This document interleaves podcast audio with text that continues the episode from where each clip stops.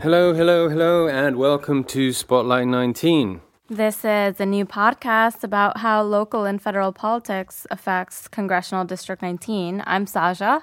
And I'm Justin, and just so listeners know, District 19 is made up of all of Ulster, Columbia, Delaware, Sullivan, Schoharie, Greene, Otsego, and parts of Broome, Montgomery, and Rensselaer counties. Uh, right now, it's being represented by Congressman John Faso, who beat Zephyr Teachout in November 2016's election.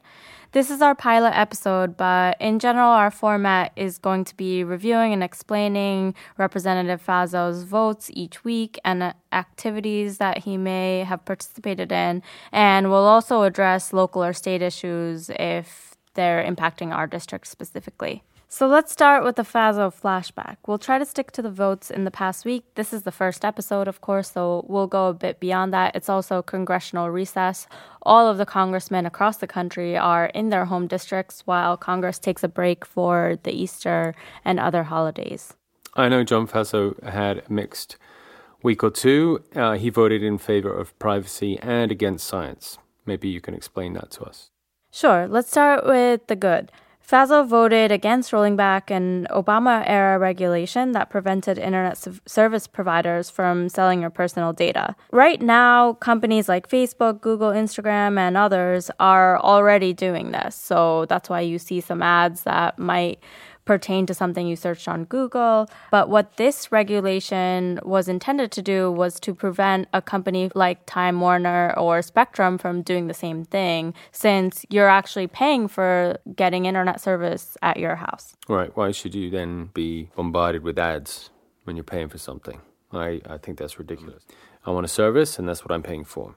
I heard a lot of internet service providers donated to campaigns. Did Faso get any money from the internet service providers? He actually didn't get any money from any internet service providers, according to a list that was published of all the congressmen and women who received some money, especially from Comcast. That was a big donor, but Faso wasn't on that list. Unfortunately, that bill passed both the House of Representatives and the Senate and was signed into law this week by the president. That really sucks. And for the good news? That um, was the good news. All right, it really sucks. All right, what's the bad news? Well, the, let, let, this is more of a mixed news. Faso announced that he's part of the Climate Solutions Caucus, which is a bipartisan group of representatives in the House, Republicans and Democrats, that are focused on some climate solutions to address the impacts of climate change. Well, that, that seems like a good thing like Faso is focusing on the environment, but then again, he did vote for allowing coal mining waste in streams. Right. It seems like Faso is a little bit wishy washy on his commitment to climate change. He knows that this district is moving away from non renewable sources of energy. Mm. But one of the more confusing votes in the past two weeks was this bill called the Honest Act, an act that requires the EPA to use publicly available data to conduct some of its studies. It sounds like it is increasing transparency. And it has a good name too. It's a bit deceptive because what this bill actually does is prohibits the EPA from using confidential sources for their research. Now, that sounds like a good thing, but what actually happens is health data is confidential because it includes your medical information, and that's often used for an EPA to implement a regulation. For example, if human health is impacted by a certain fertilizer or something like that, they'll use human health data. And what this bill sought to do was to prevent the use of that kind of data. Right. So it's absurd, really, that, John Faso voted for this. Actually, he was one of only seven Republicans who voted against it. Mm. But the companion to the Honest Act was this other bill that removed a requirement that the EPA's Science Advisory Board comprised of only scientists. And Faso voted in favor of that. Does that mean that scientists from industry, for example, an oil company could be on the board? Yeah, that's exactly what it means. It also means that any scientists who may have previously received money from the EPA, and the EPA does provide a lot of grants for scientists to conduct research, that scientist could no longer be on this board mm-hmm. because they've received money from the EPA. However, many scientists across the country have received money from the EPA, so it effectively precludes a large swath of scientists who are experts in their field from serving on this board. Right. And it seems to me that John Faso is not being straight with us, joining the climate caucus for publicity, perhaps, but his vote showing us otherwise.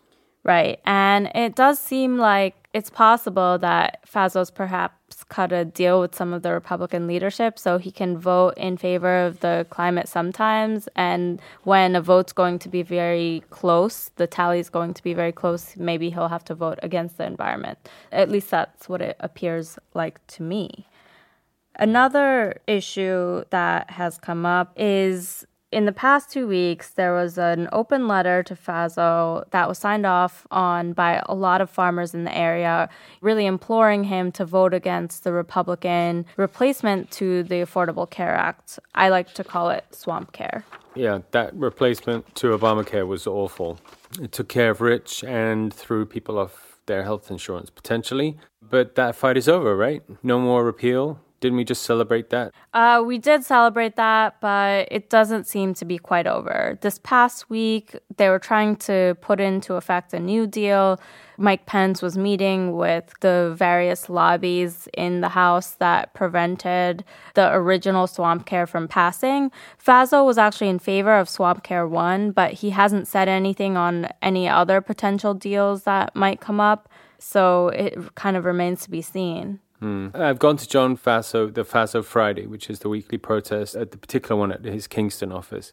And healthcare seems to be the number one issue. Sure. In this district alone, 101,385 people would lose their health care. This district only has about 720,000 people in it total. So 22.8% people would be kicked off their insurance if Obamacare were to be repealed. Some frustrating information came from Faso in a recent editorial in the Daily Freeman this week that he doesn't monitor his calls. He apparently was receiving a call every 15 seconds the week that the swamp care vote was up in the House. Wait, wait, wait, wait. When I call, call the staffer says they note my calls. It so. it seems that they note the calls, but they apparently don't tally up the calls.